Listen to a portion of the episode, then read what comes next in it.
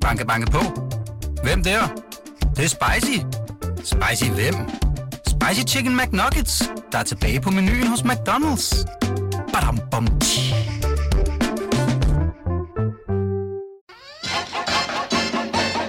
Velkommen til det, vi taler om. Din vært er Ditte Aukmann.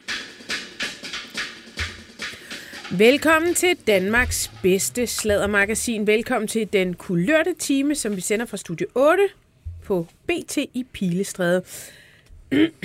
Jeg har 100% optur, for på tirsdag, altså den 1. november, der rykker vi ud af det her studie, trummevivl, trummevivl, og ind på Christiansborg. På tirsdag fra klokken cirka 19 og til langt ud på natten, der sender det, vi taler om, live fra Christiansborg. Vi har samlet stort set hele holdet. Undskyld. Og vi skal sladre en masse politisk vanvid. Vi skal interviewe flere politiske personligheder, og i det hele taget have en ordentlig valgfest. Vi kommer til at sende live på BT.dk hele aften, hvor man altså kan se med. Og øh, allerede nu kan jeg afsløre, at vi blandt andet får besøg af Claus Riskær. Ja, vi får besøg af Helle Thorning. Vi får også besøg af Søren Espersen, og vi får besøg af mange øh, sådan prominente personager, som øh, vi elsker i panelet, og selvfølgelig også har talt om. Det bliver altså en det, vi taler maraton. Og jeg har også talt med vores øh, gode husven Henrik Kvartrup, som kommer med sin bud på politiske, og det er både de sådan, historiske, men også helt tidsopdaterede skandaler. Det bliver vildt, og det bliver vildt sjovt, og det er med Jonas og Pindborg og AK, Christoffer Eriksen, Peter Ernst ved endevender Forsvarsministeriet til skandaler der, og så skal vi spise og drikke og hygge os. Og det er jo faktisk også med jer, der sidder her i studiet. Ja, desværre ikke med mig. Nej, det er rigtigt. Jeg skal jo til, Nå, du skal jo ud og rejse. jeg skal til Vietnam med Fred og Mary. Mary Ja. kalder, kommer Boring! du. er Marys lille bitch. Ja, ja Mary's bitch. Når hun kalder, så kommer du. Alle er Mary's bitch, tror jeg. Øh, vi skal også gøre plads til alt det uforudsete, fordi vi har faktisk bygget et studie inde på Christiansborg, og øh, bare lige så I forstår, det er altså ikke sådan et røvsygt kontor øh, i Provianthuset. Vi sidder simpelthen i vandrehallen, hvor det hele foregår. For enden af den øh, ikoniske trappe, når man kommer op, Altså, det vil simpelthen sige, at når øh, øh, Mette Frederiksen så la, trækker den og trækker den og trækker den, så kommer hun lige til sidste, sidste øjeblik, når hun ikke kan trække den længere, så går hun direkte op i favnen på os. det er faktisk præcis det, yes. der sker. For enden af den ikoniske trappe, Vi har noget at tale om, Der nemlig. har vi simpelthen øh, studie, så der sidder vi altså klar med et feststemt og sædvanligt skarpt panel, klar til at dække hele valgaften på vores helt egen måde. Og det er netop, som du siger, Jakob, det er der, hvor alle går forbi, der hvor politikere og gæster og journalister, alle øh, bliver nødt til at komme forbi for at entrere slottet. Så det kan man godt glæde sig til.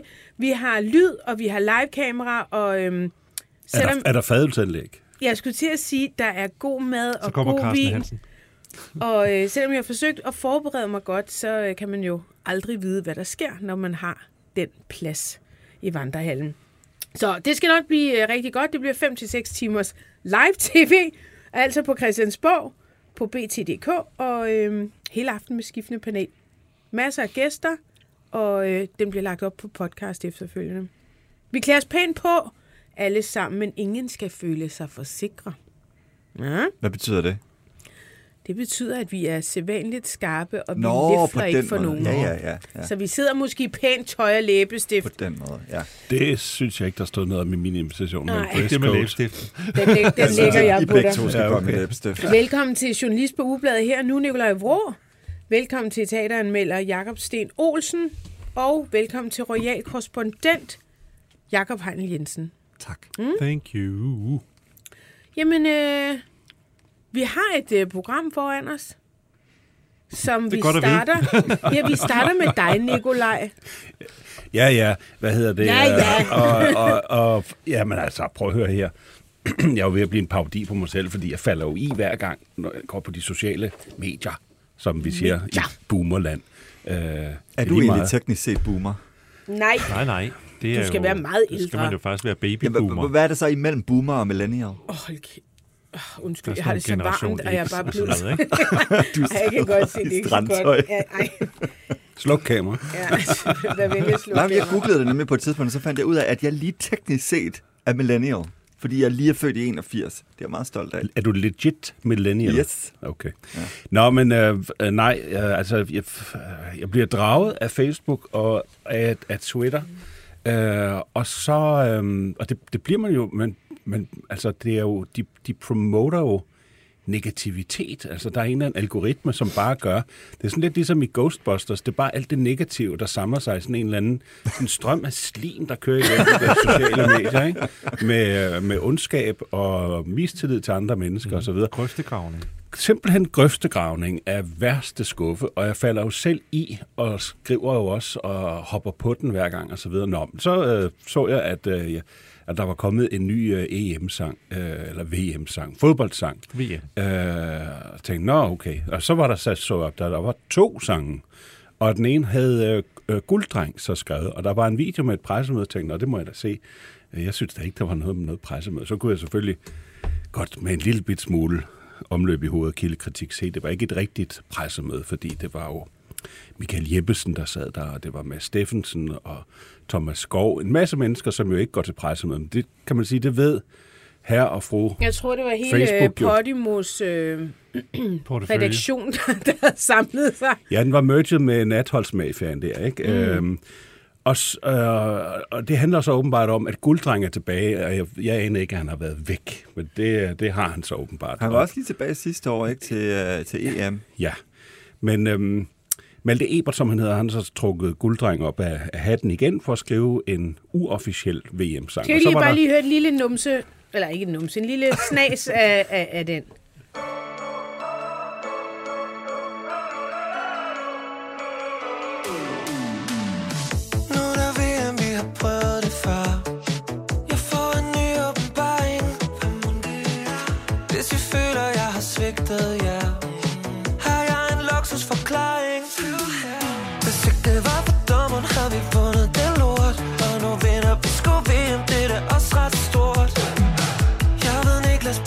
Bentner satser alt Og han har betting erfaring Det sikkert. For nu har vi kong Christian. Fuck yeah. Han drukner Frankrig i dansk valg. Fuck yeah. Og jeg har hørt Joachim Mæle Fuck yeah. Kan lave sakse med hælen. Vi er slet ikke klar. I kan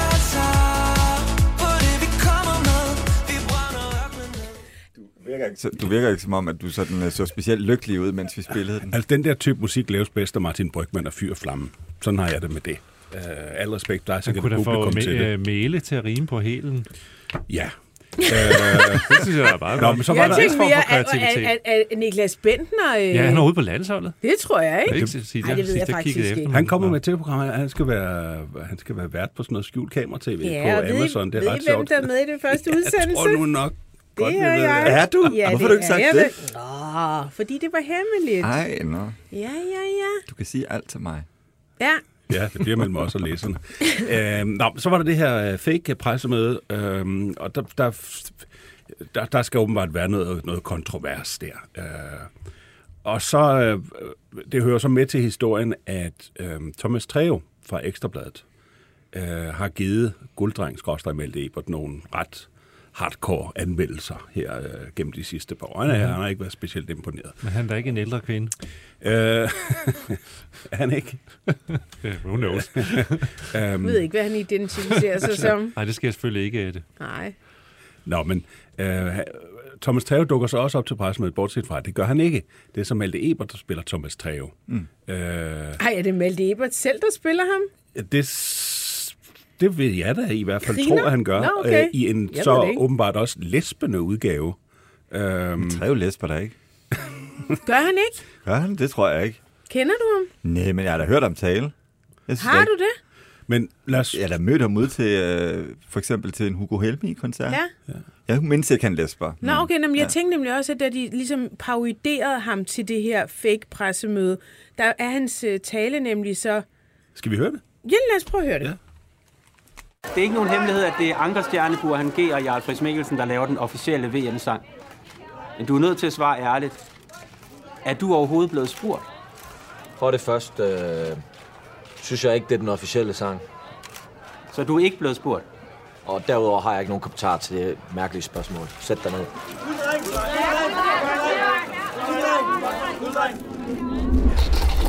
Thomas Treve, Ekstrabladet. Gulddreng, er du presset over, at Malte er blevet en større stjerne end dig? Skrid med dig! No! Nej!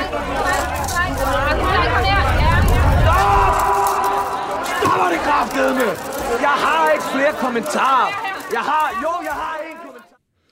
Hvad meldte I på det?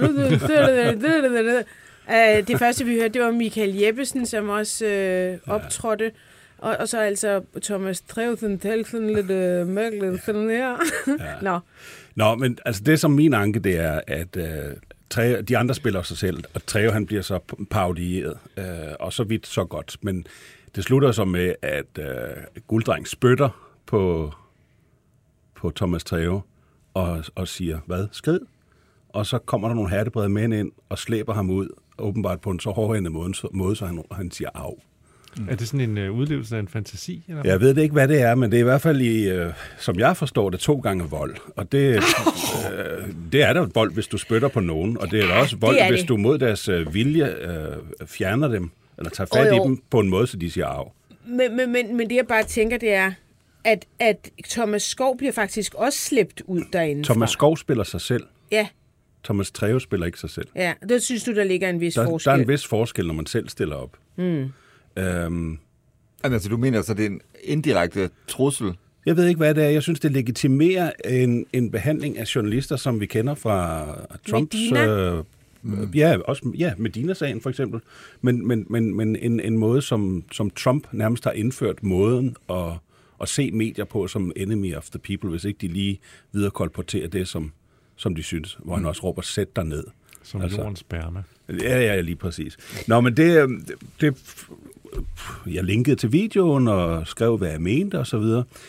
Og jeg er vant til på både Facebook og Twitter, at, øh, at hvis jeg mener et eller andet, så, så, så kommer der straks den her sværm af klamme kældermennesker øh, og synes noget andet, og det må de for den sags skyld også selv om.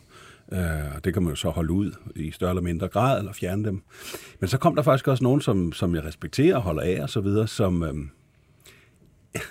forsvarede det her. De synes, fordi at, øh, at Treve han havde en, en pen, som han har, så følger det andet også med. Og det var faktisk ret chokeret over. Mm. Det må jeg indrømme. Mm. At man, man kunne finde en undskyldning i, at han, øh, han skriver noget, man ikke er enig i. Men og det er jo som, ikke sikkert, at de siger, at det er okay at behandle ham sådan der, det, men, men at satiredelen ikke er så slem, at det må man kunne tage med. Ja, men vi ved jo også, der sidder nogen derude, der ikke kan se forskel. Øh, og hvad sker der næste gang, at Thomas Treve bliver optaget til en koncert af, lad os sige, seks hertebrede mænd, som så heller ikke synes, han skal være der, og som så slæber ham ud på samme måde som i I? video. Ja, nu har jeg øh, lider af det handicap. Jeg ikke har set, øh, set øh, den der video, men jeg kan så forestille mig. Altså, øh, man må synes, man har licens til det netop fordi, at øh, Thomas Treve er en upopulær skikkelse i de kreds, man bevæger sig i. Ikke? Øh, det, det er manden, der skrev øh, øh ufordelagtigt om Sande Salmonsen og blev beskyldt for at forfølge hende, og det, øh, øh, nu det var derfor, jeg selvfølgelig nævnte det der med de modne kvinder. Ikke? At Han, han skriver øh, uforbeholden, hvad han mener, eller hvad han synes passer ind, ikke? Øh, uden at lægge nogen øh, som helst filtre i. Men det øh, beretter jo ikke til, at øh, øh, man skal slæve manden afsted på. Men jeg Øh, sy- Men jeg har, prøv, jeg, jeg har lidt svært ved, når jeg ikke har set videoen, og forholde mig til det, fordi hvor, hvor, hvor gennemskueligt er det, det er satire eller ikke satire? Ja, altså, Jacob. jeg, jeg, jeg, jeg, jeg kan godt se din pointe, Nikolaj, men jeg synes også bare, at der inden for satire skal være meget, meget øh, hvide rammer for, hvad man kan tillade sig. Så derfor tænker jeg også, at jeg synes, at det er okay at lave satire med det, men Jeg ja, synes, men jeg ja, synes, ja. at, men jeg, men jeg synes, at, at, at altså, man skal selvfølgelig Altså, det skal Jeg, selvfølgelig jeg, stå tænkte, meget jeg klart, slet at ikke over det som vold, faktisk. Altså, Nej. det, det, det er klart, er at som øh, jeg, tegneserie. jeg har slet ikke lagt mærke til, at han bliver spyttet på, faktisk. Jeg ser ham blive slæbt ud. Det ser også Thomas Skov gøre, og så er det så, så tykt hele øh, pressemøder, så... Øhm, jeg, jeg tænkte egentlig mere, at de gjorde sådan lidt ondskabsfuld grin med hans talefejl, hvis han har sådan en. Det var sgu egentlig mere det, den, at det det var sådan lidt. Men, ja. men, men, Altså, men, jeg synes, men jeg det- synes, jeg synes, jeg synes, det hele, hele opsætningen var underlig al den stund, at noget af det allerførste Gulddreng lavede, det var jo Øh, jamen, det kan vi jo så sige, det var satire, hvor han øh, gik efter en lang række af de her øh, macho-rap-navne øh, og, og nedgjorde dem med ord, som han jo nu kan. Og der endte han jo faktisk med at måtte have livvagt i en periode, fordi der var nogle reelle trusler mod ham. Mm. Og det tog lang tid, før de fik, øh, fik reddet tråden ud. Og jeg tænkte, når han selv havde opdaget, eller oplevet det, at folk ikke kan forstå satire, og oversætter det til dem, så skal du have nogle bank. Men jeg synes, Så de der, måske træde jeg lidt synes, mere de mennesker, der skriver til dig, at, øh, at Thomas må ligesom, altså der ligesom på en eller anden måde tager den fra satire mm. ind til at forestille sig, at det er virkeligheden. Og at Thomas må tage de tæsk, fordi at han anmelder. Det er jo en langt udholdning at have. Selvfølgelig skal han ikke frygte vold og alle mulige andre ting, fordi han har en skarp pen.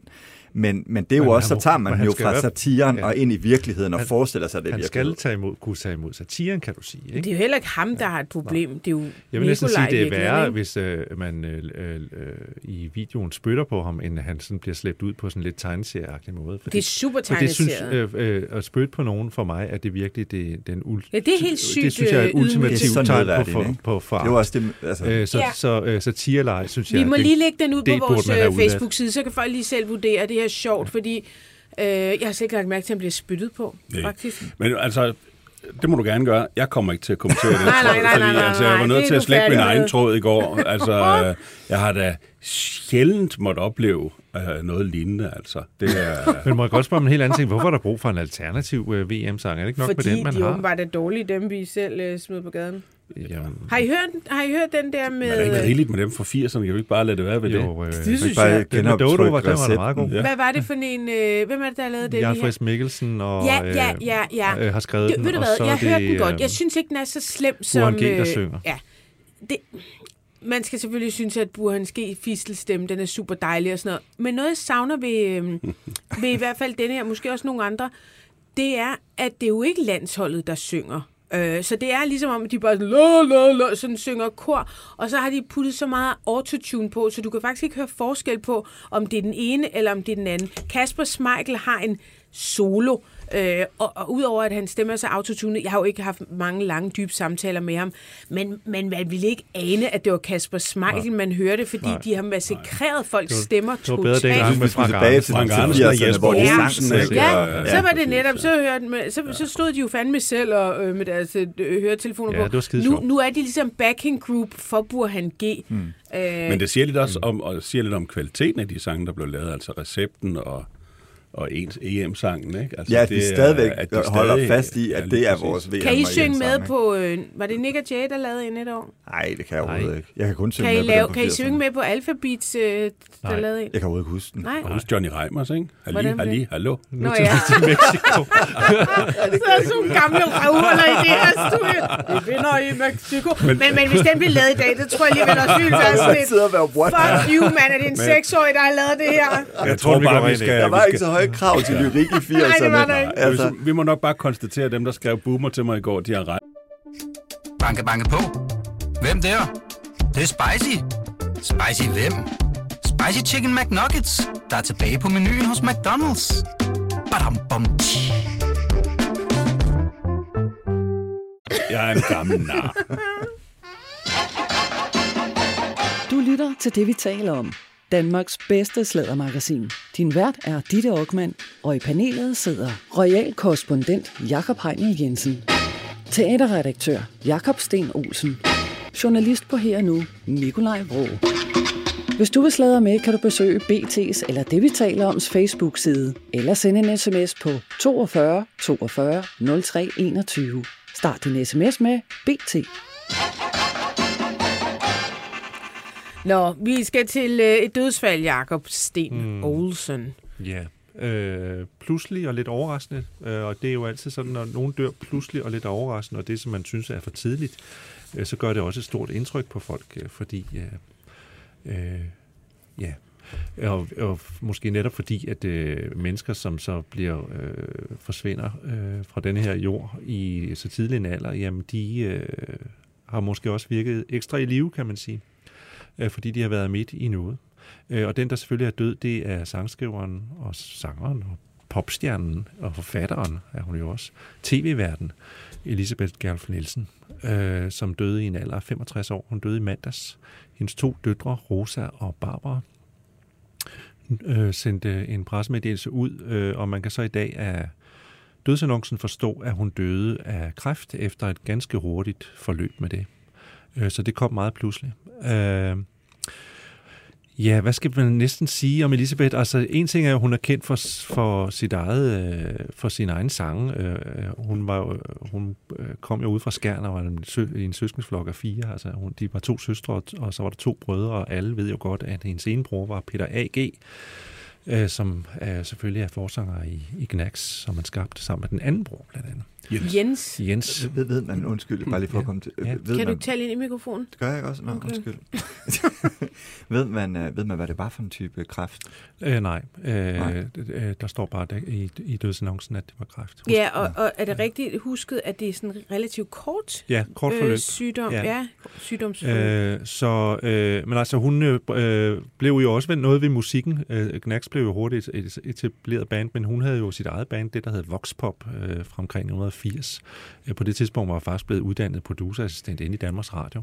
Øh, men gik så øh, musikkens vej med det her øh, band Voxpop, som jo var sådan en 80'er Øh, ja, du er god til musik, Nikolaj. Det var jo sådan lidt, øh, der var sådan lidt punktoner i det også, og lidt synthpop og sådan noget, ikke? Og det er leopard øh, øh, prikket og, og Strutskørt. strutskørter og sådan noget, ikke? Den der øh, type med tyld i håret og sådan lidt provokerende attitude. Og øh, hvis man ser de der tidlige videoer med, hun er jo også en, virkelig en type og sexet og med sin sådan lidt hæse stemme og øh, punket attitude. Hun så ret godt ud, så dejlig ud. Det Ja. gjorde, gjorde hun hele livet, synes jeg. Og hun, øh, hun provokerede jo også med Ja. musikvideoen til Ja. en sømand som dig. Ja, fordi øh, det der jo, øh, der, hun, fra 1984 gik hun så solo, og, og det som jeg jo synes, hvis man, nu har jeg jo så de sidste mange dage, tror jeg, der er mange, der har lyttet lidt mere til Elisabeth, end vi måske lige har gjort længe, øh, fordi man gerne vil menes, og øh, de, de gode musikalske oplevelser, man har. Det er jo et meget sådan kvindelig, sensuelt univers, hun bevæger sig i. Det er noget med øh, kvinder sådan, øh, og det har hun jo insisteret på øh, helt op til øh, hun er over 60, at tale om og, og sætte ord på øh, også kvinders øh, fornemmelse af seksualitet og sensualitet og sådan noget. Det er meget sådan sensuelt kvindelige tekster, der tit handler om sådan lidt øh, længsler og øh, øh, øh, berøringer og, og, og, og våde drømme. Der er meget vand i hendes, øh, i hendes øh, sanger. Ej, jeg vil sige, det er godt med de der våde drømme, fordi sådan noget med længsler, det behøver ja. altså ikke at være kvinder. Jo, men altså sådan mere, mere håndgribelige længsler, vil jeg Ja, sige. ja, ikke? okay, er Hjertet godt. mellem mine ben var, øh, sang hun om, da hun Nå. var over 60 og sådan noget. Ikke? hjernet? Hjertet mellem... Hjertet. Hvad? Det dig, der har Hjernet, hjernet. det kan du se Hjer, i, øh, hjertet i- mellem i- mine ben, som jeg synes Ja. var en fin øh, måde at øh, øh, beskrive øh, øh, en, en lyst på. Ikke? Øh, om, øh, så... Øh, og- men, men altså, hun øh, øh, er måske lige så kendt for at have skrevet sange til andre i virkeligheden. Men der bredte hun jo også det univers ud, kan du sige. Ja. Ikke? Altså, hvis du kigger på tekster til Jeg vil Ja. lyse brænde Ja. til radio, øh, til Brændende læber, brændende læber, for som eksempel. også, ikke? som Og også det var en radiosang. Ikke? Øh, Det, nej, nej, men det var også, Nå. øh, der var, der var ild i Elisabeth Ja. ikke, på, på den der De måde. handler jo alle sammen om parforhold, de Ja. her sange, ikke? Eller, eller om øh, forbudt kærlighed, Ja. eller forlist kærlighed. Ja, eller en, der forsvinder ja. Ja. og, og, og, og håber på, at du kommer hjem igen. Ja. Det var jo også hende, som sammen med øh, Jesper Binzer skrev øh, kæmpe hit for Søsfinger, den der hed... Øh, hvad, han, øh, Holder øje med holder dig. øje med dig. Altså Men i fodspor øvrigt, i, i øvrigt vil han ikke lægge navn til på det tidspunkt, Ja. fordi han var en alvorlig Han var øh, en- rocker han var en rocker. D&D, ikke? Så. Øh, men den har hun også skrevet. Øh, hun har skrevet øh, hans lille hemmelighed. Vi har et øh, lille Den, den, lille, den, lille, den lille løgn til Den lille løgn, ja, Brændt det er den til Sørensen. Ja, rigtig mange Åh, det er sange Tivoli godt nummer. til alle mulige. Brændt, er det ikke den, der også blev oversat til... Jo. Øh, brændt er, jo, det, det er jo en, øh, en øh, tårn, no- tårn, det er en norsk, en norsk sang, som norsk så sang, ja. Lis Sørensen var først sådan, var, spillede herhjemme. Rein øh, lavede den. med, med tekst af, af Elisabeth, og så blev den så et hit efterfølgende, men nu en helt anden tekst selvfølgelig i Storbritannien ja. med Natalie Imbruglia. Ja, der, der boede jeg nemlig lidt over. Og blev det var et massivt hit, Kæmpe kan jeg huske. Altså sådan lå nummer et Ja. i nærmest et halvt Jeg år. kan huske, at, at jeg var i England, så lige pludselig begyndte BBC så at spille Lis Sørensens version, fordi Natalie Imbruglias version var så Ja. stort et hit, at nu synes de, det var sjovt, at man også kunne høre den danske. Ja. Øh, Og den danske, var den ikke den oprindelige? øh, Og så blev den norsk, den og så jo, blev den... Jeg tror faktisk, Lis var den første, der indspillede også. den. Ja. Mm. Øh, når man, øh, hun tonede jo også frem øh, på fjernsynsskærmen med Elisabeth i øh, nogle videoprogrammer med sin Beastie Baby. Øh, øh, som var hendes egen datter, øh, som så senere blev Rosa fra Roladegade i nogle populære børneprogrammer. Ikke? Og det der børneunivers dyrkede hun jo også i børneplader og æbeunivers og sådan noget, var hun meget involveret i. Øh, men så har hun også haft et forfatterskab, øh, og en af de bøger, som jo skabte en del sådan omtale, var, da hun besluttede sig for at skrive om sit øh, manglende forhold til sin øh, søskende, herunder sin berømte bror. Mm. Øh, og der brød hun sådan lidt et tabu, øh, og det hun sådan set bare satte sig for at undersøge, det var, jamen, hvordan kan det være, at øh, vi i vores familie, altså i deres familie, øh, var så dårlige til at holde fast i hinanden. Der skete jo det, at deres forældre døde øh, med 10 dages mellemrum. Øh, og øh, da Elisabeth var omkring de 40. Øh, og så skete der så Hvad døde noget. de af? Øh, for to, to forskellige former for sygdom. Øh, moren havde altid haft noget kronisk hjerte, noget tror jeg, blandt andet. Okay. Øh, men det gjorde så, at søskendeflokken jo lige pludselig stod der, og øh, alt det, der ligesom havde været kittet, der havde hængt dem sammen, altså faren og moren, og som ligesom bestemte, hvad traditionerne var og sådan noget, det skulle de sådan på en eller anden måde genopfinde, og det viste øh, de så, så øh, som årene gik, at de ikke rigtig var i stand til. Havde de, Øh. havde de haft et normalt forhold, inden forældrene døde? Øh, De har jo haft sådan et søskendeforhold, hvor jeg tror, øh, sådan som hun beskriver det, så har hun altid som den yngste søster følt lidt, at hun stod sådan på sidelinjen. Det er jo altid sådan, at de yngre søster, øh, søskende måske øh, lader de ældre, fordi de står og higer efter at komme ind i, i fællesskabet og blive anerkendt. Så, så, øh, Hun sagde, at de kaldte hende hittebarn. Ja, øh, øh, på, på en eller anden måde, så ligesom sådan, øh, at de ældre dikterer lidt, hvordan det foregår, og hendes øh, brødre er lidt ældre end hende, eller var lidt ældre end hende, øh, og var måske også opdraget, sådan, det er hendes udlægning af det, det betoner hun i øvrigt også meget, at det var, at det skulle man vide, det var hendes subjektive opfattelse. Mm. Øh, hun var, jeg synes, hun var meget fair i sin måde at gå til det men- på, men det hører jo at de var opdraget sådan lidt Ja. øh, på, med sådan nogle lidt gammeldags maskuline dyder, og sådan noget, at, med manden som beskytteren, og sådan, ikke? Øh, og Men det hører med til historien, at, den, at hun ville jo skrive den bog sammen med Peter Erik det, det er jo det, der øh, øh, kan, kan man sige, hendes projekt kuldsejlede en lille bit smule i forhold til, hvad hun oprindeligt ville, for hun ville egentlig gerne i et forsøg på at komme ham nærmere, øh, så har hun simpelthen opfordret ham til, skal vi ikke skrive den her bog sammen, og så se, hvor det tager os hen. Øh, men der oplevede hun i de diskussioner, hun havde med ham, blandt andet øh, var hun meget optaget af det der dilemma, der er mellem at ville være popstjerne og føre sig frem, og så de omkostninger, man også må betale i forhold til at have nogle børn. Hvad stiller man egentlig op med dem, øh, når man skal rende der og, og, og, og optræde? Øh, og den diskussion oplevede hun blandt andet, at han ikke rigtig var villig til at gå ind i og var afvisende i forhold til, så hun følte sådan lidt, måske lidt, at de, de, roller, de altid har haft af hende som den irriterende, der stod og stillede spørgsmål, øh, at, øh, at det gjorde, at hun endnu en gang blev afvist. Og han endte jo også med så at trække sig fra det projekt, så valgte hun så at fortsætte alene og skrev den bog, som hun igen meget lojalt sagde, jamen det er min udlægning af det her. Mm-hmm. Og det hører også med til, til, til de to søstres historier, at de jo var gift med, i hvert fald på et tidspunkt, med, med øh, hver en tvilling fra det samme tvillingepar. Det skal jeg have igen. De var, de var gift med hver deres tvilling fra det samme tvillingepar. Altså med to Nå, tvillinger. griner. Ja. Bliver man var gift med Christoffer Nyholm, som var en øh, filminstruktør. Øh, men det gjorde så, øh, kan man sige, eller det, der var problemet i der, deres familie, det var også, at de kunne simpelthen ikke rigtig komme ind til hinanden. Øh, De oplevede lidt det der med, jamen der var sådan gode intentioner om sådan at forsøge at holde jul sammen og sådan noget, men det endte altid med en eller anden skænderi, hvor hun også selv påtog sig en del af mm. skylden for øh, at falde tilbage i nogle gamle roller, og, og der var en længsel hos hende efter ligesom at komme tæt på øh, øh, og, og, og forstå sig selv og sit Vi eget liv og et- sin, sin, sin familie. Vi har en øh, lydbid Som hun ikke af få- Peter A.G., og det er fra øh, God Aften Ja, fordi Live. hans bog udkom jo også i den her urødvinder memoir, hans erindringer. Ja, og han har, øh, man har jo selvfølgelig spurgt ham, hey, hvordan, øh, hvordan går det? Og netop på, og sådan på baggrund af den der konflikt, der lige pludselig Ja. Blev... Ja, hun følte det, hver gang hun var ude, så ville, havde folk sådan et glansbillede af familien. Ah, hvordan går det med din bror? Hvor hun så må sige, det, ja, ja, det ved jeg ikke, jeg taler sgu ikke så meget med ham. De mødte hinanden på gaden. De boede kun 10 minutter fra hinanden. Ja, hun boede nede i kartoffelrækkerne, han ja. boede også nærheden af søerne. Det er jo en sorg, en stor sorg, fordi øh, jeg elsker min søster, og, øh, og jeg vil også gerne ære hendes minde. Men vi er, vi er jo vi, vi er to, der, der minder meget om hinanden, mig og min søster. Og vi, er, øh, vi laver også det samme. Mm. Lavede det samme. Øh, og når man laver det samme, så opstår der også nemt glidninger. Øh, og og der, der, der, der, der var det ikke altid nemt at være os sammen. Til gengæld var vi gode til at dele os ud i små bidder til, til hele befolkningen i form af en sang og et vers og alt det der, ikke? Men, øh, men jeg elsker min søster, og, og det ved jeg, at, at det vidste hun godt. Det lyder jo sådan lidt... Jeg synes, det er meget rørende, at han bliver med at tale om hende i nutid. Ja. Mm. Men det er jo lidt sådan nogle gange, at der er nogen, som vi elsker højst, men det er ikke nødvendigvis dem, vi helst vil være sammen med. Øh, så øh, de kunne i hvert fald ikke øh, finde hinanden, øh, men hun udgav en bog alligevel for at, øh, fordi hun nægtede, som hun sagde, jeg gider ikke at være et glansbillede. Øh, øh, og det synes jeg egentlig, når man ser interviews med hende, og, og hun var sindssygt god til at give interviews, at øh, hun insisterer altid på en eller anden form for øh, ærlighed. Jeg, jeg synes, hun fremstod som et meget nysgerrigt, Det er også vildt at blive kaldt hittebarnet egentlig. Ikke? Jeg kommer i tanke om, at min Jamen, bror, den- ja, han men kaldte, altså- jamen, men det der med sådan, Som om yngste du, må man bare ja, tage nogle du, stryg, Du bare sådan, du er sådan hittebarnet.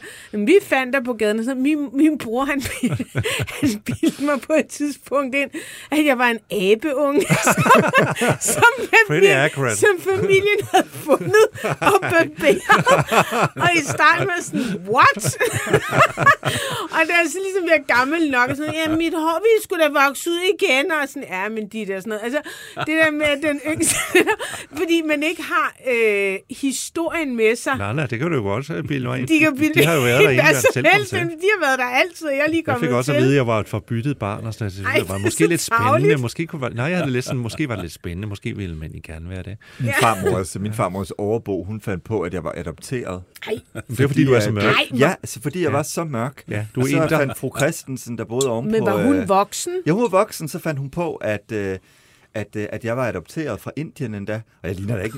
Nej, men jeg, jeg har altså tænkt det samme. Og nu hun siger Æ, det. ikke nødvendigvis fra Indien, men jeg har da tænkt på, om dine forældre er dine rigtige forældre begge to. Det er de altså. Ja, ja, men Begge altså, to. det siger du. Det- men øh, Der er jo Moren er ikke fru den det, det altså, det, med det, det, med, det det der, de der latinotræk, det er der jo mange, der har. Er det ikke for de der spanske legesoldater, der Jo. trak gennem Danmark for et par Jo, jo. hundrede år siden? Nå, men tilbage til Elisabeth, Ja. som jo også så øh, dejligt eksotisk ud. Øh, hun, Øh, jeg synes hun øh, øh, altid, når hun gav interviews, øh, virkede interessant, interesseret, øh, nærværende. Øh, det var tydeligvis en dame med skarpe holdninger og meninger, men jeg synes, hun også fremstår udogmatisk. Øh, så hun, øh, jeg tror simpelthen, øh, man må sige, at øh, det, det er der i hvert fald mange, der har været ude at sige efterfølgende, at Elisabeth var sådan et menneske, man kunne have nogle rigtig, rigtig gode samtaler med. Øh, og vi andre må så nøjes med at have sangene.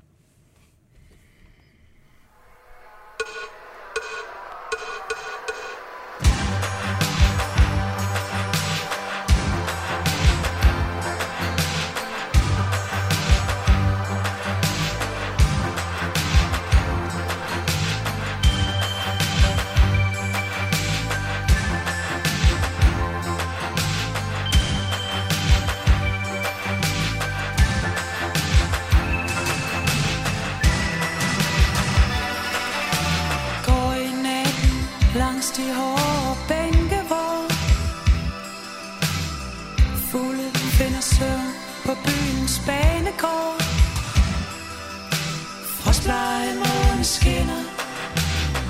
Rummet under is. Der står et par på perron. En nat i Metropolis. En nat i Metropolis. Hun tænder en cigaret. Jamen, øh, vi kommer sikkert også til at... Ja, jeg ved ikke. Nogle af ugebladene kommer vi til at dække hendes begravelse, alt efter Ja, hvordan... det bliver den øh, 12. 12. november 12. fra november. Vor Frue Kirke i København.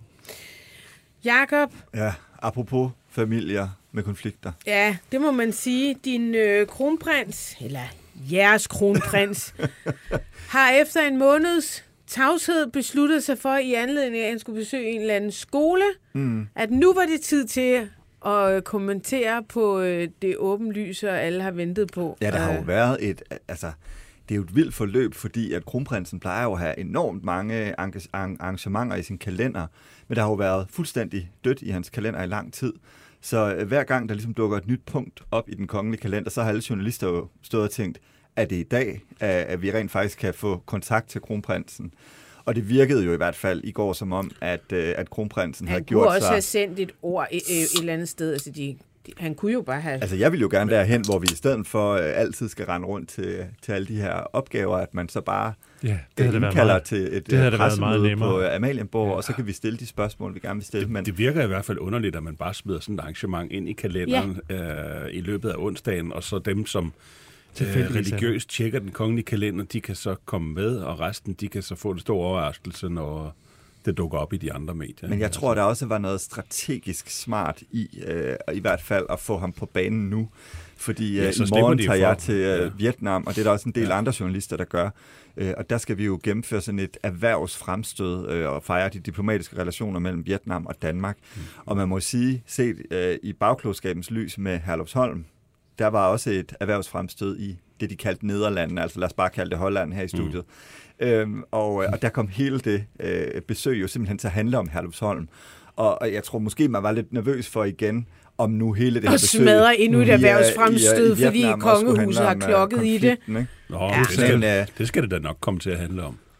Det er nok svært at undgå det hele. Altså nu kan de jo i hvert fald sige, at kronprinsen har faktisk udtalt sig om Ja. det her, fordi det brugte vi en skole til, sådan, så vi ikke skulle bruge nogle vigtigere ting til Har det. sagt, hvad der er at sige om det. Ja. Men, øh, men så er det jo så virkelig interessant, synes jeg, at dykke ned i, hvad han siger. Men skal vi, skal vi høre alt, hvad han Skal vi, siger? Ja, ja. skal vi høre? Vi hører helt lortet, okay. Fordi det er altså ja. et øh, syretrip af den Ja. anden verden. Men kan du ikke lige sætte det scene? Jo, vi er på, øh, hvad hedder det, en uh, Vibenhus skole på øh, Østerbro, og, øh, og kronprinsen har lige været inde og tale med øh, en masse skoleelever, og, øh, og så kommer han ud til os, og der er vi så øh, journalister fra TV2 og, og mig og øh, Ja, og man kan og vist godt konstatere, at hvis det bare havde været det der skolebesøg, så havde formentlig øh, TV2 og sådan nogle ikke stået der, fordi så Ja, de kommer er det sjældent kraftedeme heller til, ikke. til sådan nogle ting, sige. men det var nok, fordi man havde regnet ud, ah, det er nu, vi skal til luften af ballonen, inden vi skal til Vietnam Hmm. og smadre øh, øh, et erhvervsfremstød. Så er det heldigt, at TV2 åbenbart religiøst tjekker den kongelige kalender her.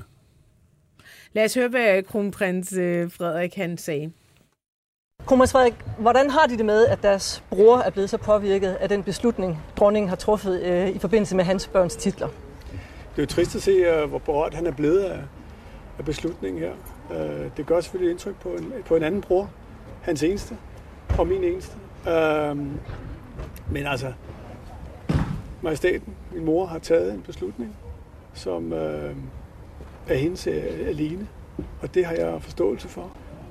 Og jeg er jo selv selvfølgelig interesseret i, at det danske monarki øh, bliver så fornyet, eller i hvert fald holder sig slank med tiden. Ja, de har jo også, øh, deres kone har nævnt, at de også kommer til at se på deres børns titler. Hvornår kommer det til at ske, og hvad indebærer det? Den, til, den, det betragter jeg som noget, der hører til i, i en fremtid. Har øhm, øh, kronprins Frederik, har de talt med øhm, prins Joachim efter det her? Jeg er i løbende kontakt med min bror. Det har jeg altid været, sjovt nok. Så der er ikke noget nyt i, om jeg har været i kontakt med ham. Jeg er løbende i kontakt med ham. Prins Joachim har jo sagt, at hans børn føler sig udstødt, og at han har et kompliceret forhold til dem. Hvad siger de til det? Man kan sige, at i det her tilfælde, der er en øh, nogle uoverensstemmelse, der er opstået i min familie, som ikke er, er nyt, fordi mange familier opstår der uoverensstemmelser i forbindelse med, med tid og rum. Og nu er det så opstået i min familie. Så hvordan er deres forhold til, til prins Joachim i dag? Jamen det, som jeg siger, det, jeg har masser af kommunikation med ham. Ja. Han er ikke lige øh, hjemme på øjeblikket, men, eller han er i hvert fald udstationeret, og det, øh, men det gør ikke, at vi, vi ikke kommunikerer. Siger. Hvad synes de om dronningens beslutning, sådan helt overordnet? Altså, min mor har jo truffet den her beslutning øh, alene, fordi det er det, hun kan, og det er det, hun vil. Og så har hun, jo synes, synes at det er, det, det, det er nu, at øh, der skal træffes en beslutning, som Og- jeg også støtter og ser det rigtige. Og hvordan, og hvordan kommer I øhm, hvad skal man sige, videre herfra? Øh, har I nogle øh, møder øh, eller noget i den stil? Så det er et familieanlæggende. ikke? Hvis de har familieanlæggende, så er der mange ting, de gerne vil holde for dem selv, og betragter som noget helt almindeligt, privat, personligt. Og det er det samme her. Ej, på det er så skægt, man skal høre det her mange gange. For det første, jeg kan godt, jeg kan godt lige tænke mig at høre, altså, mærke til i starten, han siger, han omtaler sig selv som den anden bror. Ja. Er det ikke virkelig underligt? Øh, jo, altså det er jo, altså det er jo kronprinsens er sædvanlige måde at, at, at, at, tale på det her. Det bliver noget med, han kommer rundt om- om det, han egentlig gerne vil sige, med en masse mærkelige fyldord. Siger han også, det er, det, er, det er jo det er en familiekonflikt. Sådan noget kan jo opstå i tid og rum. Hvad, hvad, hvad, hvad for... Altså, Ja. Som, tiden. som om det er tid og rum, der Men nu er har Men det det jo taget en det måned at nå frem til den her forklaring. Der har måske også Ja. en måned at forstå. Men, men det, der, det, jeg synes, der er helt centralt her, det er altså ja. Det her med, øhm, har han talt med prins Joachim? Mm. For jeg stiller ham spørgsmålet, mm. og så siger han, han er løbende dialog med prins Joachim. Det er altså det diametralt modsatte af, hvad prins Joachim har sagt til mig i Paris. Ja, men det kommer også an på, hvordan du definerer løbende, fordi ja. kan det være siden de blev født? Ja, ja det tænker jeg også. Ja. Fordi det er det, og, og, og, og bare lige for at, at gøre den færdig, så ringede jeg faktisk, fordi nu er det jo sådan til de her presseseancer, det er jo ikke det er, jeg kan jo ikke få endeløse spørgsmål ind, og nogle gange, når man sådan forsøger at følge op, mm-hmm. så bliver man sådan kottet af. Det har jeg prøvet øh, i forbindelse med Ekosagen. Men øh, jeg prøver så rent faktisk at ringe til Kongehus bagefter for at spørge, hvornår har brødrene været i dialog? Mm. Og det er selvfølgelig sjovt nok øh, privat, mm. øh, og det vil de selvfølgelig ikke oplyse, men det synes jeg er ret centralt i det her, fordi at prins Joachim har sagt, der ikke har været, mm. Ja. at han ikke har hørt fra ham, så kan det jo ikke passe, at pr- øh, kronprins Frederik står og siger, at at der er løbende dialog. Ej, men lad du ikke også men- mærke til, at han siger, ja. han siger, vi er løbende kontakt, det er jo helt normalt, og bla bla bla. Siger han, han er ikke hjemme i øjeblikket, så... Men altså, så, så det er han, vist heller ikke helt rigtigt. Nej, nej, men, men, men selv hvis Nej, det var, det er så det ved vi jo, at der er noget, der hedder telefoner. Altså, jeg taler Ja. også nogle gange med dig, når du er nede at træne i træningscenter, eller hvis du, Du er træner spise. også med, hvis jeg står i LA. Øh, hvis det er, jamen præcis. Altså- så, så, så, så, man kan jo godt høre, at han selv heller ikke rigtig tror på det. Altså nu, nu var han, måtte han lige lægge en disclaimer ind. Vi er jo løbende kontakt, det er helt normalt. Altså han er ikke hjemme i øjeblikket. Prøv lige at høre, han bor i, jeg i Frankrig, den anden Ja. bor i Danmark. Så, Ja. så, så, så, så, så det er jo ikke, fordi de er hjemme hos hinanden, men de vi sidder og kan taler. godt- Vi kan godt ja. afsløre. Kan Nå, godt gøre det lidt det kort, for- fordi når han siger, at han er ikke hjemme i øjeblikket, Ja. ja. jamen hvad er så hjemme? Er hjemme Danmark, eller er hjemme Paris? Fordi øh, han er i hvert fald ikke Nå. hjemme i Paris i Det han øjeblikket, ikke. men han er hjemme i Danmark i øjeblikket, og det Ja. har han været siden starten af ugen. Fordi øh, prins Joachims flag, det hænger i hvert fald over Schackenborg. Og det gjorde det også i onsdags, da Morten Resen tog et billede af det, som han så postede i går. Så når kronprinsen står torsdag i en skolegård på Østerbro og siger, at han ikke er i Danmark, Så kan så er det både simpelthen. rigtigt og ikke rigtigt. Ja. Så måske har han ikke Så- Men jeg med ved ikke, hvordan der Men det løbende jo, kontakt. Nikolaj, så, det, men det viser jo netop, hvad det er, der er sket. Ja. Fordi der er jo selvfølgelig ikke nogen kontakt. Nej. Vel? Altså, I'm sorry. Altså, Det er bare bullshit. Og så kan man sige, Al- Altså, det, Ej, altså. Ja, okay, prøv at høre, det ved vi selvfølgelig ikke. Jeg kan bare konstatere, at prins Joachim siger Nej, meget det bliver da endnu mere mærkeligt. Nu var ikke er i Nikolaj, nu var. Nikolaj siger, at Joachim er i Danmark. Altså, han kunne jo han kunne have, have, have smurt den af på, at de har ikke så meget kontakt, for han jo ikke bor i Danmark. Men lige nu er han faktisk Danmark. Så er det da lige nu, de skulle fucking sidde lårene i hinanden, jeg hvis tror de ikke, elsker at hinanden så højt. Prøv lige at høre. at Hvad er det? at, det er her- er, hvad er er der- der... kontakt. Ja, fordi det, som jeg jo, øh, det kunne vi jo så konstatere, det synes jeg var chokerende, at dengang du havde været nede i Paris og mødte øh, Joachim og Marie, der, øh, og det var jo et par dage efter, øh, at øh, han, øh, at Grevin Alexandra første gang havde været ude og øh, øh, brokke sig over den her beslutning. På vegne af på prins Joachim på og vejen, prinsesse ja, ja, men på vegne af, og så fulgte han sig op. Øh, han blev stoppet af Ekstrabladet nede på et fortorv i Paris, og så sagde han også sin uforbeholdende mening, øh, og så gik der et par dage, og så havde du... Der var han øh, seriøst ved at græde. det, ja, ja, og så havde du interviewet. Øh, og der var, det, der var historien jo så Altså. eksploderet i mellemtiden. Og så, at der var gået nogle dage, hvor du så talte med dem igen, og de så sagde lige ud, der har ikke været nogen kontakt, at der ikke havde været noget forsøg på at stoppe lækagen, den største lækage i dan, i det danske kongehus i nyere tid, som var øh, ødelæggende Og skal- for vores opfattelse af, af, hvordan velfungerende den familie var. Det var da chokerende. Mm. Så derfor er det også øh, lidt sjovt, at man vil referere til, øh, står og refererer til, at man ikke har talt med sin bror, fordi han ikke er i landet. Hvor- øh, Hvorfor har kronprins Frederik ikke for længst sat sig på et fly og fløjet til Paris? Jamen, For- det behøver han. Jamen, prøv, nu, nu, prøv nu lige at høre her. Men det- Da det, da, da hænger det ikke her det bliver meldt ud, der befinder kronprins Frederik sig i, republikken Frankrig. Ja, det gør han nemlig. Og Bare nu hvor han Der står han i og siger til Jakob, og sejle på sin at vi båd. har og det løbende var han mandag, tirsdag, onsdag, torsdag, fredag, lørdag, søndag. Men jeg kan, godt, jeg kan godt være lidt irriteret på mig selv over, at jeg ikke siger, hvilken kontakt... Altså, hvordan Ja. ja. jeg, prøv lige Ja. at, komme ind Men i... nu har fordi du jo chancen så Men, på men tirsdag at i høre, han Vietnam, har så kan jeg jo selv tage på det. Ja. Hvis- det er, Ja. han selv står og siger, øh, vi har løbende kontakt, men øh, ja, lige nu er han ikke hjemme. Nej, lige nu der sidder jeg faktisk to meter fra hinanden, og det er så nu, hvor I ikke har Ja. kontakt. Hold nu kæft. Men- altså, det er jo ikke noget af det, der hænger sammen. Men Alt selvfølgelig- ved den der, hvis man skal sidde, man skal, man, skal læse Jo mere de retorik, forklarer, og så skal man høre... Ja, det gør det faktisk. Men ved du, hvorfor det også gør det, Nikolaj? Og det er noget, jeg virkelig har lagt mærke til, både ved det, kronprinsessen bliver sendt i byen med under krisen, og det kronprinsen nu øh, siger øh, i går. Eller var det i går? Ja, torsdag.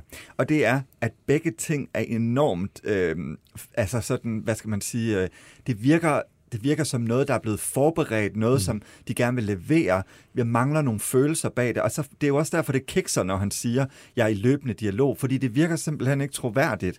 Det virker jo mere troværdigt, når du står over for et menneske, der indrømmer, at han er ked af det, eller en kvinde, der indrømmer, at hun er ked af det, end når man bliver sendt i byen på den her måde. Og så må jeg altså også bare lige sige, jeg synes, det er lidt underligt, at han står og snakker Kun om lidt. det her med, at det her det er en, et internt familieanlæggende. Mm. Måske sådan en lille smule anklagende mod mig. Men hvis Og det er det, hvorfor bliver der så det udsendt en er ikke, pressemeddelelse det er? Altså, ikke, det er det ikke. Det, det, Det er er ikke et internt, familieanlæg. fordi Overhovedet ikke at man har taget det eks, øh, eksternt. Ja. Og grunden til, og det synes jeg også er vigtigt det her, grunden til, at det er blevet en ekstern konflikt, det er sådan set dronningen og kronprinsparets ansvar, fordi ja. at man ikke har sikret sig opbakningen til beslutningen ja. inden.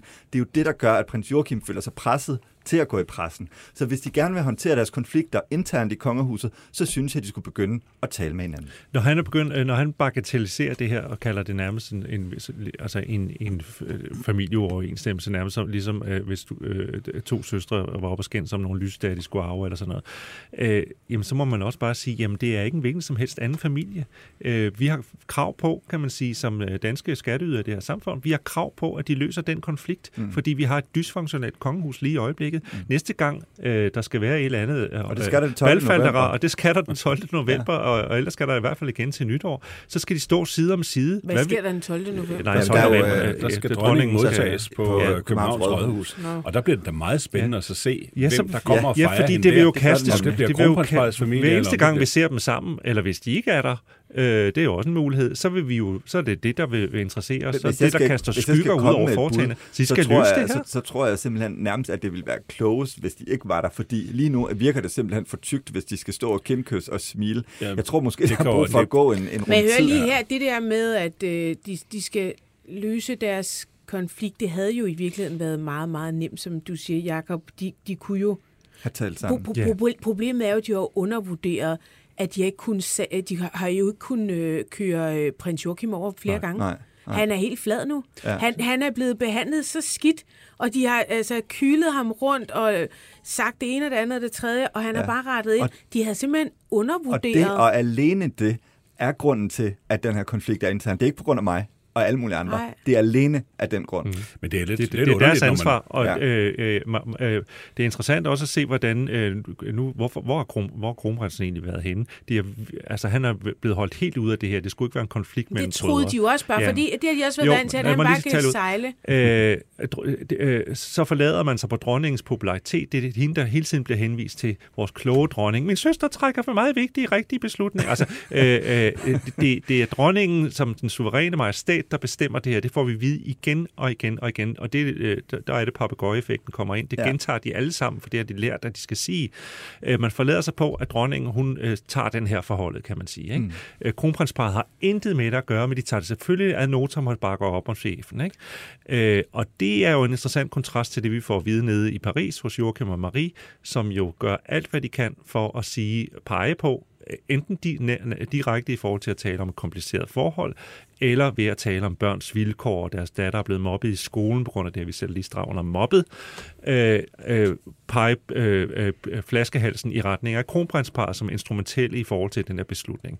Øh, så Marie øh, og Joachim siger, kronprinsparet er dybt involveret i den her beslutning. På den anden side siger Frederik og Mary, øh, det er dronningens suveræne, han kalder hende ovenkøb sin mor majestæten i den her sammenhæng, hendes beslutning. Bor, bor han ikke også hos Vi- chef? Jo, men det var... Nej, man, Jo, jo, det er sjovt, de men- bliver med at sige, det er beslutning. chefen. Men og han henviser jo var også til det? den tale, han lige har holdt øh, i, øh, i, hvad- inden, øh, i forbindelse med hendes regeringsjubilæum. Mm. Og det er nemlig interessant, det der med, at han siger jo, han, det gør han jo også for at på en eller anden måde sige, det er institutionen, vi forsøger at bevare. Ja, ja, ja, han skal bare ud af den der. Jeg kommer til at lægge øh, link op til øh, det her interview, så kan man se det og høre det nogle gange, og det tog mig i hvert fald nogle gange at forstå, hvad der blev sagt.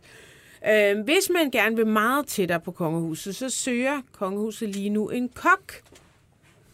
Det er... Det lyder da, som om jeg skal gå i gang med at blive bedre til at lave mad. Disse. Ja, men det så når du nok ikke lige den her stilling, Nå, vil jeg 1. så november sige. skal du træde- tiltræde. Men øh, det er både kronprinsen og kronprinsessens hof, som søger en engageret og fagligt dygtig kok. Øhm, inspirerende miljø, sæsonsbedste råvarer, egen køkkenhave, ja, la, la, la, la, la, la. Øh, det er et unikt miljø, det tror jeg nok. De går meget op i at leve sundt. Hoffet var til bred vifte opgør. Da, da, da, da, da. Hvad skal man kunne om dig? Du har et stort engagement i madlavning og et højt fagligt niveau. Der er et røg du, Jacob. Pis. Du har overblik og kan arbejde selvstændigt. Pis. Der røg jeg. Du, du har situationsfornemmelse, empati og gode samarbejdsevner. Ej, du kunne da godt. Ja, øh, fleksibel, serviceorienteret, positivt Tænk indstillet. så, man skal skrive, at man skal have empati. Altså, Du skal være psykopat. Du er indstillet på udstationeringstjeneste og har kørekort. Ja, der røg jeg sgu også. den, der, den, jeg kan dele med køre bil, i hvert fald hvis der er Du automat kan gear. fandme køre en Nå, bil. men jeg vil bare lige sige, jeg lagde mærke til, hvad øh, kronprinsen i, i sin tale til mor, da hun øh, havde 50 års regeringsjubilæum, der talte han jo blandt andet om det der med, at han var god til at, at skabe netværk og forbindelser. Ja. At kunne starte med sin egen familie, lad os sige på den God måde. pointe. Du lytter til det, vi taler om. Danmarks bedste slædermagasin. Din vært er Ditte Aukmann, og i panelet sidder royal korrespondent Jakob Heinel Jensen. Teaterredaktør Jakob Sten Olsen. Journalist på Her og Nu, Nikolaj Vrå. Hvis du vil sladre med, kan du besøge BT's eller det, vi taler om, Facebook-side, eller sende en sms på 42 42 03 21. Start din sms med BT. Nå, min, his, min, uge, min ugens historie, den handler om øh, mig, Manike. Øh, og det er bare fordi, at øh, hun har jo den her OnlyFans-konto. Mhm. Og Den har vi talt om før jo. Ja, ja, hun kom, gik på OnlyFans, og så forklarede hun herfra øh, og til øh, Jerusalem, hvordan det overhovedet havde noget med porno at gøre, det havde ikke noget med sex at gøre, det havde ikke noget med at tjene penge på øh, sin krop eller noget som helst. Det her, det var faktisk øh, et forum, hvor rockstjerner og arkitekter og dygtige kokke og alle mulige mennesker, og altså også designer, også selvfølgelig smykkedesigner. Altså ligesom, ja, hun, hun beskrev det vel mest som et kæmpe øh, online-salgsmedie. Sådan LinkedIn-Instagram. Eller hvad? Nej, mere som, om- som et kæmpe bilka, ikke bilka, kæmpe, kæmpe, kæmpe supermarked, hvor du kunne shoppe, et kæmpe shopping mall. Og sådan noget... Nå? Prøv at høre her. Hvis du vil sælge din musik, OnlyFans. Hvis du vil sælge smykker, Tror du ikke, er OnlyFans. Ikke kroppe.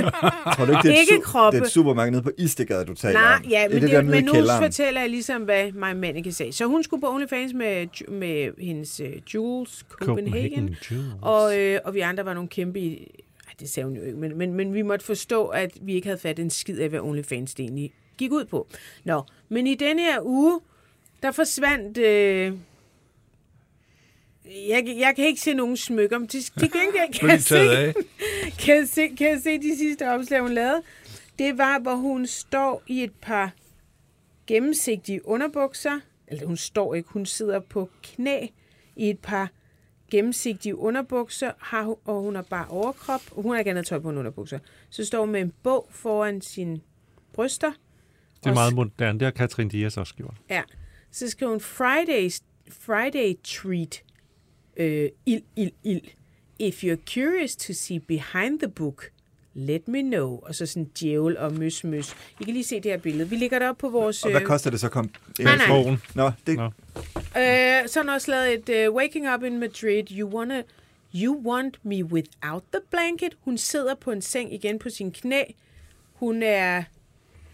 Hun dækker sine bryster med et blanket.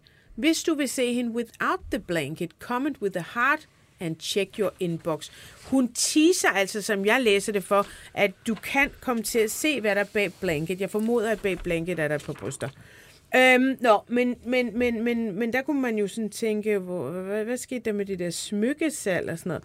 Men hvis man så går ind på den der Reddit-konto, så var det jo selvfølgelig, altså de der to billeder er bare sådan nogle teaser-billeder. Reddit? Ja. OnlyFans. Okay. Nej, nej, Nå. hvis man, hvis man går ind på Reddit, der var nogen, der havde taget, øhm, lavet screen dumps af, for jeg er nemlig ikke på OnlyFans, men der var en meget, meget sød dame, som sendte mig en masse screen dumps. Jamen, hun har jo så været på OnlyFans. Ej, undskyld, det er OnlyFans. Hvis man går ind, så var der sådan noget... Hvad koster det? Ja, men det er faktisk ret dyrt. Altså, der er et billede, hvor der står Feeling so sexy. Så kan man unlock det her billede. Det koster kun 16 dollars. Øh, det svarer vel til en lille hund eller sådan noget, ikke? Men så er der også noget... Dollaren er høj. First thing when I come home, off with the clothes. Luckily, I don't have neighbors, so for your eyes only. Det koster 49 dollars at se hende nøgen for your eyes only. Så er der et billede, der hedder Doggy Style. Det koster 29 dollars. Det var billigt. Nu lokker du. Så er der et billede, hvor der er blevet skrevet, It's, it's an only G-string kind of day. Come and play. Så kan man åbne det her billede for 75 dollars. Altså nu er vi oppe i over 500 kroner for at se et billede. Ja, og det er så åbenbart Som, den, i er den type billeder, som øh, så vidt jeg var der, da jeg var der sidst, internettet vrimler med. Ja, Ja, men men, hvis jo- du vil se hende i G-streng, så ja. koster det altså 75 dollars. Come and play. Har I ikke budget for sådan noget, Berling? Altså er det ikke nogen lidt, uden at jeg skal, at jeg kender jo selvfølgelig ikke OnlyFans, og har aldrig nogensinde været derinde, men i forhold til, hvad jeg Som hører, sådan. at andre ting koster på OnlyFans, synes jeg måske, det er lidt i overkant. Ja, det lyder dyrt, men Ja. altså, hvad ved jeg? Hun har også et for 39 dollars, hvor der står, Do I dare to ask, would you do a threesome with me wearing this? Så øh, vil du have en trekant med hende i, og så skal du finde ud af, så skal du betale 39 dollars, og så finde ud af, hvad det er for noget tøj, hun har på, når hun vil lave en threesome, altså en trekant. Øh, så har hun øh, et billede til 35 dollars. Mornings alone, nude and missing you in my bed. Jeg ved ikke, altså, om hun ligger med en masse smykker på, som man så kan købe, eller hvad fanden det her går ud på. Øh, hun har også, øh, hun, jeg lavet new pictures for you, here's a sneak peek of how hot it was. Altså, underforstået, jeg er lidt nøgen. Og I think you will make one dirty dream of... I will make one dirty dream of yours come true. Det nu er rent, altså det er sådan noget- Nu har jeg ikke været i særlig mange smykkebutikker, men, men det, jeg, jeg, dem, jeg har været i, har i hvert fald ikke markedsført sig på den måde. Wet and Wild er der et billede, der hedder. Det er ikke klassisk. Og så er der også denne her. Er Den ikke. koster 29 dollars. Are you an ass guy? Then you will love this one. Så er der et billede. Ja og nej. To. Mest nej. Det er 29 dollars. Men prøv at høre, der var også nogen for 99 dollaris. Øh, der er også et billede. Oh lord, I'm so wet and wild. Parentes and naked. Jamen, det er bare gået stærkt. Men- men- men prøv at høre, Jeg synes, hvis- det er gået stærkt fra, at, at det her det er faktisk et ret Jo, seriøst... hvis det er det, læserne vil have. Ja, men, men Der var ikke særlig de der hvis- skide hvis, smykker. Hvis my man ikke gerne vil være OnlyFans-stjerne, så skal hun da bare være det. Ja, men det så lad da være med at... Lige præcis. Altså, øh, Come, come to me, baby. Det koster 19 kroner. Nej, Jeg 19 går dollars. ind for, at folk skal Bare fyr den af. ja, bare fyr den af. happy. Men måske Helt klart. Tiger. sige sandheden. Tiger. Måske skulle man gå ind. Then you... Der var også nogle sko... Ej, altså... Vil du gerne Jeg købe skulle til at sige adgang? squat. Men hun har, da, hun har da lavet sådan en collab med Fie Jo, Laursen ej, før, prøv lige at høre. Men, men det var så et smykke, tror jeg. Nå. Prøv lige at høre. For Okay. 95 dollars. Nu er vi altså oppe i 1000 kroner, ikke? Nej, det er vi ikke, men det er det- på 800. Det kommer an på, hvilken 800. kurs. Ja. Hvis Godt. du køber dem på hovedbanen. For, for 95 dollars, der får du to billeder, og teksten er just out of bed, og så står der all med versaler, all naked. Do you dare to see? Then let me know what I'm doing to you. Og så er der sådan noget squirt, squirt, squirt. Ej, hvor Nej. griner. Ej, hvad? Så, så Men- hun opfordrer til, at man skal spille, spille den af? Ja, det tror jeg. Jeg kan, godt lide, at hun hele, jeg kan godt lide, at hun hele tiden spørger dem, der øh, klikker ind på det, om de tør se det. Altså, er det så uhyggeligt? Jamen, ja, altså, men jeg synes Får faktisk... man onde drømme, der er når jo man har ikke, set der er jo det? ikke noget øh, vildt uhyggeligt ved det. Altså, porno er porno, Ja, ja. Øh, og det skal man fyre af, hvad man vil. Jeg synes bare, at det... Altså, hvor lang tid siden er det, hun lavede den der profil af to måneder, og hun var virkelig sådan, det her, det er ikke en Det skid med store- porno at gøre, og nu ligger der bare altså, sådan noget Det 20 store billeder. internationale salgsforum. Ja. Jeg gad godt at vide, om der er øh, mennesker, som...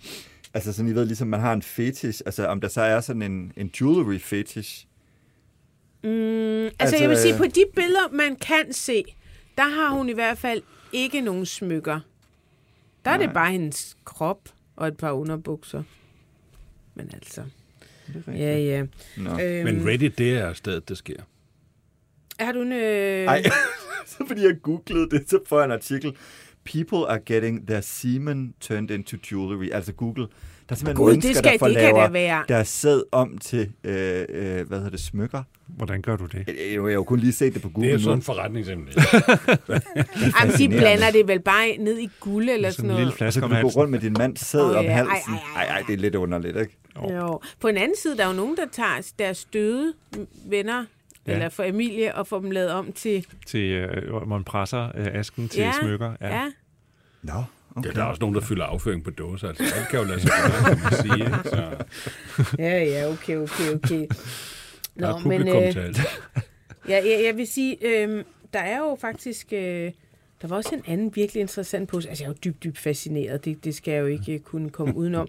Øhm, øh, der har jo været en- sådan en del øh, med sådan, uh, hun har spiseforstyrrelse, og hun har anoreksi, og der var meget varende. Det har hun kommenteret flere gange, at hun er faktisk Psoriasis. ikke ano- anoreksi. Hun har bare holdt op med at spise sukker, fordi hun har psoriasis.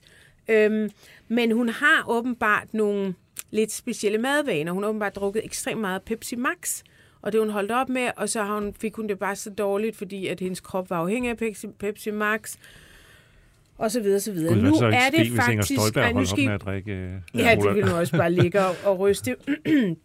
Hun er på endnu en detox, og denne synes jeg faktisk har været mere hæftig end Pepsi Max Stop, skriver hun. Siden søndag har jeg ikke rørt mælkeprodukter. Jeg var afhængig af særlig en øh, sund, lavkalorie dressing lavet på mælk, som stort set al min mad blev søbet ind i. Jeg har vel vidst, at det, jeg har vel vidst, men ikke vil erkende, at det var noget skidt for kroppen. Men efter Madrid, hun lige været afsted til Madrid, hvor nogle af de der billeder er fra, øh, og selv sagt inden dressing der, så besluttede jeg mig for en kold tyrker. Jeg kiggede på dens label, det var nogen bare ikke gjort før, og virkeligheden er et utal af e-nummer ramte mig. Alt sammen noget skidt for min psoriasis. Men shit, det har været en omgang. Mad smager mig ikke. Jeg har hovedpine, kuldegysninger, feberlignende tilstand, og jeg har bare lyst til et skvæt dressing. Jeg kan ikke lade være med at tænke på, hvor meget hun æder af det der dressing om dagen. Taget bad i det. Lige så meget øh, olie, som Karoline Nej, men, Flemming men seriøst, det må da være noget andet, 3-4 hun fejler. ugen, ja. Det må sgu da være noget andet. Du får jo ikke hovedpine, kulderystelser og feberlignende Det tilstand lyder som covid. ved at... Ja. Jamen, det, det kan hun jo ikke få, vel? Nå nej. Er hun ikke Men jeg gør... Altså, og det eneste, hun har lyst til, det er et skvæt dressing. Hun er fritaget. Men jeg Nå gør ja, det ikke. Det er det der. Og jeg kan allerede se på mine psoriasispletter, at de er på vej væk. Endnu en gang må jeg bare sige, sukker, mælk, gluten, alkohol, e-nummer er gift for stoppen. Det bliver man bevidst om, når man kaster afhængigheden til side og ser kroppens reaktion. Det er ret vildt. Øh, bla bla bla bla bla. Så, nu har hun altså lige nogle sygedage, fordi at hun er ved at tage en kold sukker fra en mælke, mælke, Jeg så, jeg så hende i går aftes uh, Nå. til, øh, til, hvad hedder det, øh, åbning af den her øh, House of Leclerc, det gamle museum Erotica, Ja. som er blevet til en øh, beauty, beauty house. Mhm. Mm-hmm. Altså CX-klinikken i fire etager, 1600 kvadratmeter. Hold da kæft. Altså, du kan få lavet, og jeg fik lyst til det helt, den Du helt skulle store have patter, Fuldstændig patter Brazilian af, patter back op. det, bu- buttock. Yes, altså... Øh, jeg, Du skulle have læset dit skæg væk. Extensions. Øh, hele kører, hele, Ja. hele turen, ikke? Jo. Altså, øh, og det er jo Kenneth og Rie, der har øh, de her klinikker, og altså, det er som om, de kan trykke deres egne penge. Det er fuldstændig fantastisk. rigtigt? der. Og det de er er, fordi- så... Jeg er ikke ambassadør eller noget som helst, men der er eller får rabatter, eller, eller, men jeg kan bare se de mennesker, som har været hos dem, hvor glade de er, de kommer tilbage og så videre. Og Dr. Kølle var der angiveligt også i går. Og Øh, ved, vi, vi skal lige øh, nævne, hvem Dr. Kølle er. Det er jo øh, Janni Ræ. Hun fik faktisk taget noget fedt ud et eller andet sted på hendes krop, hvor hun åbenbart havde noget fedt. Det kan jeg ikke forestille Det mig. kan hun jeg har. det heller blev ikke. sat på, på poen. Og så blev det nemlig sprøjtet op i Ja. numsen. Yes. Eller ballerne, ikke op i numsen. Og Det, det blev er- sprøjtet ind i ballerne på hende. Dr. så hun Dr. fik Kølle, han er jo kirurg øh, i, Ja, deres, øh, i deres, hvad hedder det, øh, kosmetisk kirurgiafdeling. Ja. Og jeg tror, Dr. Kølle, han har opereret, siger skriver hele Strandvejen, både den ene og den anden side. Vi, vi finder lige et billede af Dr. Kølle og lægger op på vores Og han har øh, lavet Janne Ræs Facebook-side. numse. Kan vi også lægge et billede op af den? Ja, det kan vi godt. Ja, hun har selv delt den. Ja, det tror Og så mødte jeg jo Jackie Navarro der i går også. Ja. Ja. Og Jackie, hun skal jo have opereret sine bryster mindre. Hun siger, hun er blevet gammel, og huden, den kan ikke... Så hun går fra 600 til 420, og hendes kæreste er ikke enig.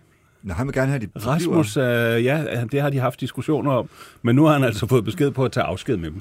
Nå, men det er jo lidt det samme som Linse. Hun blev sgu også Ja. træt af, at Ja. øh, de var så også Ja. ja. altså, selvfølgelig ekstremt store, men Ja. ja. hvor hun også sagde, nu er det ikke aldersvarende mere. Altså, det er Men er det ikke også for- moderne at have mindre bryster nu? Åh, oh, lidt. Det er ligesom Det om tror hele jeg. den der trend, den, den gik lidt modsat vej. Jeg men tror også, man skal have hår på fissen nu og sådan noget. Mm. Skal man det? Hår Ja. armene. Men, øhm, Ja. men det var også, altså, det var måske også en lidt andet segment, som var til de der ekstremt store bryster. Altså, det var måske sådan lidt mere øh, pornosegmentet, ikke? Vi øhm, kommer til at føle, at jeg ved ikke, måske går jeg ind og køber adgang til et af de billeder på OnlyFans. Finder vi ud det af. dyreste. Ja, ja, ja. Til sidst kan vi lige sige, at øh, Tejtur er blevet frikendt for voldtægt. Det er blevet besluttet i ankesagen, altså landsretten, at han trak sig ud, Og kan det er man altså reality-stjernen, og ikke den færøske Ja, popstjerne. ja, for guds skyld. Ja. Ja. Tejtur, der var Ej, med... han er så øh, god, altså ja. den anden Tejtur, ikke? Jo, jo, jo. Ja, han kan. Ej, vi taler om reality TV3 Tejtur Skovbo, som altså fik en dom for øh, vold og voldtægt i øh, byretten. Han ankede den, og nu er han og blevet, nu er han blevet øh, frikendt for voldtægt, men dømt for vold. Altså hun var jo smurt ind i blod, da hun flygtede ud af den lejlighed. Øhm, det viser sig, mener landsretten, at da hun trak sit samtykke tilbage, eller sagde nej, nej, så accepterede han øh, på den måde, at han i hvert fald ikke Skulle fortsætte. voldtog hende. Men derefter fik hun så tisk. Det er jo også en... Øh, Det er en noget underlig sejr, ikke? Altså, fordi... ja, ja, ja, for han var vildt glad, sådan noget, tak for opbakning. Ja, bliver Men også prøv lige at høre. Ja. du har fået, Du har fået en fucking, dom for vold. Du har fået en dom for vold, fordi en dame ikke har lyst til at have sex med dig. Altså, fint nok. Og grunden til, at han så kunne ikke- øh, Ej, jeg øh, synes, det vildt. øh, gå øh, som fri mand derfra, det var så fordi, han havde siddet øh, så tilpas længe, at den der voldsdom Ja, ja, så ja. var afsonet. Ikke? Så han Ja. ja. gik derfra som fri mand. Og nu skal han faktisk have erstatning, fordi han har siddet for ja. for længe. Nu kommer det til at køre. Og det er sådan en helt almindelig takst. Øh, Jeg tror, man får sådan per Ja. ja. dag, man har siddet i spillet Ja. 600 kroner. eller 900 sådan tror jeg faktisk, 900. Godt. Øhm, det her, det var jo time 1, den kulørte time. Og vi skal lige høre øh, lidt øh, Facebook-musik. Vi tager lige fem minutter. Så er vi tilbage, og i time 2, der kommer Søs Marie Serup, hvor vi skal tale noget politik. Øh, Moderaternes Jeppe Sø, han har haft øh, en vild fortid, hvor han øh, åbenbart har skrevet nogle ting, der nu bliver fisket frem, og, øh, og ikke er så heldige fortiden. Den kan sgu altid indhente en. Vi skal også tale om øh, Ekstrabladet, som har kørt en fremragende kampagne, kalder de det selv, mod øh, Pape. Det kommer øh, en del af de konservative politikere øh, til at gøre dem en lille smule vrede. Om, mm, og så skal vi også tale om en historie under kirkeministeriet. Men det er til næste time. Vi tager lige noget musik, og øh, så høres vi ved om fem minutter. Banke, banke på. Hvem der? Det, er spicy. Spicy hvem? Spicy Chicken McNuggets, der er tilbage på menuen hos McDonald's. Badum, bom, tji.